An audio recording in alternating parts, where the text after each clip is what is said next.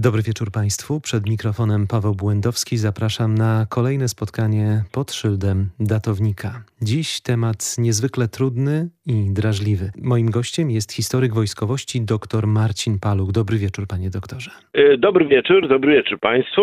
Przeglądam, e, panie doktorze, kartki z historycznego kalendarza i, i tak sobie myślę, że lipiec jest wyjątkowo tragicznym miesiącem w historii polskiej wsi, bo przecież e, teraz też mamy rocznicę straszliwej pacyfikacji Michniowa przez Niemców, to jest wieś w województwie świętokrzyskim, a jednocześnie to zbiega się z jeszcze okrutniejszą hekatombą narodu polskiego, związaną oczywiście z rzezią wołyńską, teraz też 80. rocznica tych okropnych wydarzeń. Zanim szczegółowiej o nich porozmawiamy, chciałbym poprosić pana o takie domknięcie ram czasowych. O jakim czasie dokładnie mówimy? Jak długo trwały te straszne wydarzenia? Te straszne wydarzenia właśnie związane e, z rzezią wołyńską to jest taki symbol.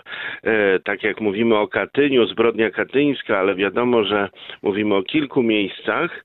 Tak. Taki rzeź wołyńska to taki jest e, słowo klucz do, do przedstawienia całości zbrodni dokonanych i dokonanej przez szowinistów ukraińskich, no mówiąc dokładnie przez oddziały zbrodnicze Ukraińskiej Powstańczej Armii B, B, a więc Bandery. To jest wszystko stworzone przez organizację ukraińskich nacjonalistów, y, która już działała y, na terenach polskich, y, no, konspiracyjnie i Polacy niestety, druga Rzeczpospolita, no, troszeczkę tylko przeciwstawiła się, bo Stiepan Bandera był w polskim więzieniu jeszcze przed wojną, ale nie rozbiła tej organizacji. Ale sprawa dotyczy głównie drugiej II wojny światowej od 1939 roku, bo już wtedy zaczynają się napady, mordy, rzeź, rzeź jako ten 43, ale wtedy też w 1939 roku, kiedy zaczyna się wojna e, na Kresach, kiedy następuje agresja sowiecka na Kresach, e, to na, naszych, na tych obszarach też występują już jak gdyby takie bunty z jednej strony komunistyczne, ale z drugiej strony też i nacjonalistów e, ukraińskich, a więc to jest ten obszar. Później mamy czas dla nas, dla tego Wołynia bardzo ciężki, ponieważ tam jest około 11% E, polskiej ludności. To są głównie osiedleńcy wojskowi, którzy dostali nadania ziemi po wojnie polsko-bolszewickiej 20 roku. Mhm ci nasiedleńcy, ci osadnicy, e, ta polskość jest e, niszczona e, przez deportacje sowieckie, tak, tak zwaną tutaj, tak zwaną tą pierwszą deportację, pierwszą tą bardzo ciężką, lutową 1940 roku, kiedy to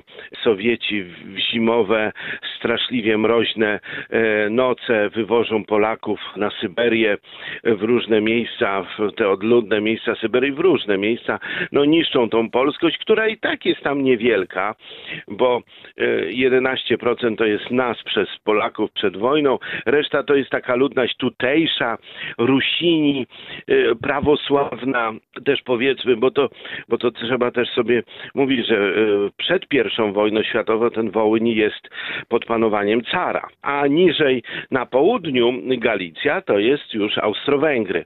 Tam w ogóle ten żywioł ukraiński się rozwija e, mocniej, jeszcze przed, e, przed e, pierwszą wojną światową. Jest on wspierany przez Austriaków, a później jak już się to za wszystko zakończyło, no to mamy na pewno w okresie II wojny ten żywioł ukraińskich nacjonalistów wspierany przez Abwerę. No ale powolutku idzie, idzie, idą lata II wojny światowej. W 1941 roku w lipcu jest już wejście wojsk niemieckich do Lwowa. Tam wchodzą też oddziały ukraińskie regularne przy armii niemieckiej i tam jest taki batalion Nachtigal i on bierze udział w eksterminacji ludności żydowskiej.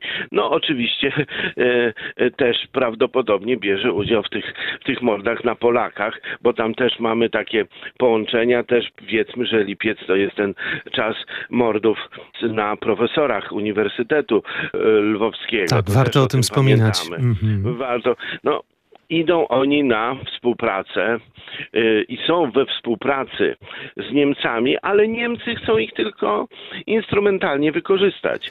Czy to nie jest troszeczkę tak, panie doktorze, że ta no. niemiecka no. agresja na Związek Sowiecki to otworzyła kolejną puszkę Pandory? Oczywiście, że tak. I, I, też jest, trzeba powiedzieć kolejną sprawę, że Niemcy, tak jak Ukraińców, uwielbiają mm, wykorzystywać i inne narodowości, hmm. wykorzystywać, chociaż sami przy tym biorą udział. W pierwszych mordach, wielkich mordach na ludności żydowskiej i na komunistach, oczywiście na bolszewikach. To przykład Łotwy ja chociażby, prawda? Też to Łotwy pokazuje. oczywiście, ale co do Ukraińców, to oczywiście e, chcą tworzyć rząd, e, rząd, chwilowo rząd się tworzy, e, Jarosława Stećko i, i ten rząd jest chwilowy, chwilowy. Adolf Hitler, jeden z największych zbrodniarzy XX wieku, nie pozwoli i nie pozwala tworzyć żadnego rządu ukraińskiego. On nie uznaje Ukraińców na równych sobie. Żadnych Słowian nie uznaje równych sobie. To wszyscy wiemy. Rasa aryjska wyżej jest ponad wszystko. I, i Stiepan Bandera jest, powiedzmy, na początek aresztowany e, w takim areszcie domowym e, w Berlinie, e, w Berlinie, a potem po jakichś drobnych rozmowach jest ostatecznie zatrzymany w obozie koncentracyjnym Sachsenhausen, specjalnej części Zellenbau, gdzie jest przetrzymywany do września 1944 roku. On formalnie nie bierze jako bandera w rzezi wołyńskiej udziału, ale z pewnością ma informacje, bo ma dość, do niego docierają i łącznicy, i jego własna żona dociera też do obozu, tam ma z nią widzenia, a więc ma informacje. Tak, to ale, prawda. Ale ta ideologia bandery, bo to też jest ideologia, to nie jest tak, że, że nagle Ukraińcom e, coś się stało. Ta ideologia wchodzi w nich już od lat 30. Doncowa ideologia nacjonalistów ukraińskich wchodzi w tamte obszary, powoli wchodzi na tereny właśnie te wołyńskie. Przecież trzeba przekonać ludność dość prostą, tam ludność tych obszarów wołyńskich do tego, żeby e, powiedzmy jasno, rżnąć lachów, bo takie były hasła, żeby wymordować tą ludność polską albo doprowadzić do takiego strachu, powiedzmy e, takiego strachu w tej ludności, żeby nigdy nie chcieli wracać w to miejsce, tak? Jest, tak? Żeby nigdy, panie redaktorze, nie chcieli wracać, bo ktoś, kto się schowa i napatrzy, jak wygląda mordowanie jego własnej rodziny na 1500 sposobów, jak ja to zawsze dodaję. Już tu nie będziemy mówić o tych sposobach, bo wiedzmy, że e, te dokładne o, o opisy są prowadzone przez panią Ewę Siemaszko i tutaj autorzy opisywali tą, e, to, to dokładnie. Zdjęcia, zawsze dodaję, że zdjęcia są z Lubelszczyzny, kiedy e, po tym czasie tego 43 roku, tego lata, kurenie zbrodnicze UPA rozwijają swoją tą zbrodniczą działalność i na obszary tego województwa lwowskiego, tam tarnopolskiego, ale też wchodzą na naszą Lubelszczyznę, bo trzeba wiedzieć, że w 1944 roku południową Lubelszczyznę odbił Goraja po Chrubieszów, wchodzą te sotnie i polska Armia Krajowa już jest, na szczęście jest silniejsza, -hmm. na szczęście jest silniejsza i jest wojna partyzancka. No ale wróćmy jeszcze, Ciekawe panie doktorze, do tych wydarzeń z 1943 tak. roku. Czy to zaangażowanie, tak okrutne zaangażowanie miejscowej ludności ukraińskiej w zbrodnie y, nacjonalistów ukraińskich można wytłumaczyć tylko nasiąkaniem tą ideologią? Popatrzmy sobie mm, współcześnie. No, yy, przecież yy, mamy sąsiadów i nic się nie dzieje. No, można mieć jakieś zatargi, konflikty, ale yy, do czego dochodzi tam, że ci ludzie na wsiach, przecież ci ludzie na wsiach przecież nie, się, nie są... Mm, nie po, są sobie obcy teoretycznie. Nie są sobie obcy, są z jakiejś odległości, na przykład są mieszane małżeństwa, prawda, i nagle, i nagle przychodzi coś, coś ich trafia. Ja stawiam, że tak, ona wchodzi, ona musi być wprowadzana, musi być wprowadzana. Polak mm, y, y, no, no jest, jest im jakoś tak przedstawiony, mają jeden obraz, że do tego doprowadzają. Oczywiście też jest tak, że doprowadzają do takiego szaleństwa, no, że mąż morduje żonę albo na odwrót i swoje dzieci, bo tam też jest podział. I też oni, y, ci, ci nacjonaliści, czy ci, ci bojownicy związani z UPA do tego doprowadzają, ci szowiniści, że zmuszają i, i dochodzi do tego. No to mhm. jedni uciekają, a drudzy własną żonę mordują. Dla mnie to jest niepojęte. My chrześcijanie, katolicy, no jakoś nie wiem, no nie pojmujemy takich rzeczy. A jak, jak to mogło w nich wejść? No, no myślę, że wchodziło, ale to, to musi być długi proces. E, to tak się nie da. E, podobne, e, proszę Państwa, my też pamiętamy, jak, jak były słynne rzezie takie czasu współczesnego, 93 rok Rwanda, Tutsi Hutu, tak. prawda? Też, też tam musiały jakoś nachodzić, że jedno plemię jest strasznie złe do drugiego i do czego dochodzi tylko i my wtedy to widzimy poprzez media. Teraz to widzimy poprzez badania historyczne i oczywiście relacje świadków. Tak to wyglądało, no coś strasznego. Także jeśli chodzi o liczby tych ofiar, pan sądzi, panie doktorze, jak to było? No, tak jak e, tutaj jak mój kolega Leon Popek, e, który bada, e, bada te sprawy, to tam dochodzi się tam do 80, 60, 80, plus oczywiście mordy później na terenach Lubelszczyzny i tych naszych obszarów południowo-wschodnich, to nawet te, te zbrodnie docierają do województwa krakowskiego, to tak się mówi około 120 tysięcy w sumie zamordowanych Polaków, a więc tak to, tak to może więcej, to są takie szacunki. To, tego się nie da zliczyć, bo przecież e, teraz sprawa tego pochówku jest otwarta, cały czas otwarta i my to chcemy. Chcemy, żeby ten pochówek ruszył. Ta sprawa musi być wyjaśniona. Czy w pierwszej kolejności to, co wszyscy mówią, ten pochówek.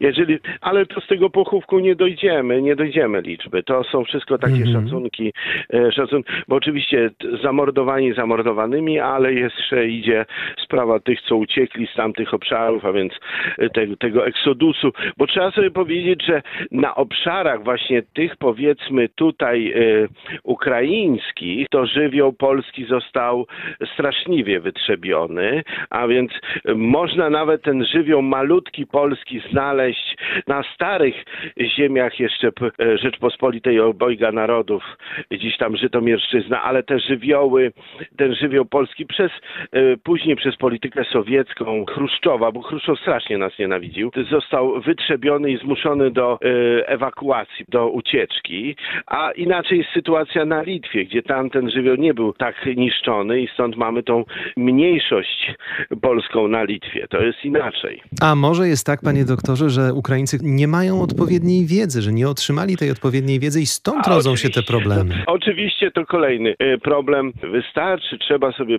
popatrzeć proste Wikipedia, gdzie nasz opis rzezi i wejść, zmienić język na ukraiński, włączyć sobie translację i zobaczymy zupełnie inny opis. Tak samo opisy tych miejsc tam, Janowa Dolina, ostatnio to tak na zajęciach ze studentami patrzyliśmy. To jest zupełnie inny opis nasz, Janowa Dolina, e, gdzie wymordowano Polaków, to właśnie tych osadników, a zupełnie inny opis jest ukraiński i to, e, to można sprawdzić, jakoby oni walczą z Niemcami. Oni mają inny obraz. No, e, no, albo dojdziemy jeszcze, stworzymy komisję do spraw trudnych, która kiedyś miała być, czy zaczęto już prowadzić, mhm. E, albo, albo Ukraińcy sami dojdą, ale w pierwszej kolejności to nasze społeczeństwo i myślę, że moich studentów ja w szkole Orląt uczę w pierwszej kolejności nasi studenci i nasi studenci mają przekazywać dalej swoją wiedzę. My mamy to znać. Później my mamy móc umieć to odpierać, różne tam e, kłamstwa, fałszowanie historii. A czy Ukraińcy do tego dojdą? No najlepiej jakby sami doszli do tego. Sami doszli do tego, ale to będzie proces długi. Słyszałem jak na Litwie też jest inna historia naszych wielowiekowych mm. kontaktów. Litwini e, też e, uczą innej historii niż, niż my uczymy, a więc oni mają, te, te narody mają same do tego dojść, a nie my mamy im pomagać. Oczywiście przyda się na pewno taka komisja, czy, czy chcą powiedzieć, czy nie mogą powiedzieć e, odpowiednich słów, bo tak e, szukamy tych słów, prawda, bo to teraz cały ten okres e, tego 11 lipca był taki, że szukaliśmy e, przeprosin. E, jest oczywiście e, hołd, jest oczywiście złożenie wieńców, złożenie zniczy. Bardzo dziękuję za tę rozmowę. Moim gościem był historyk wojskowości dr Marcin Paluch.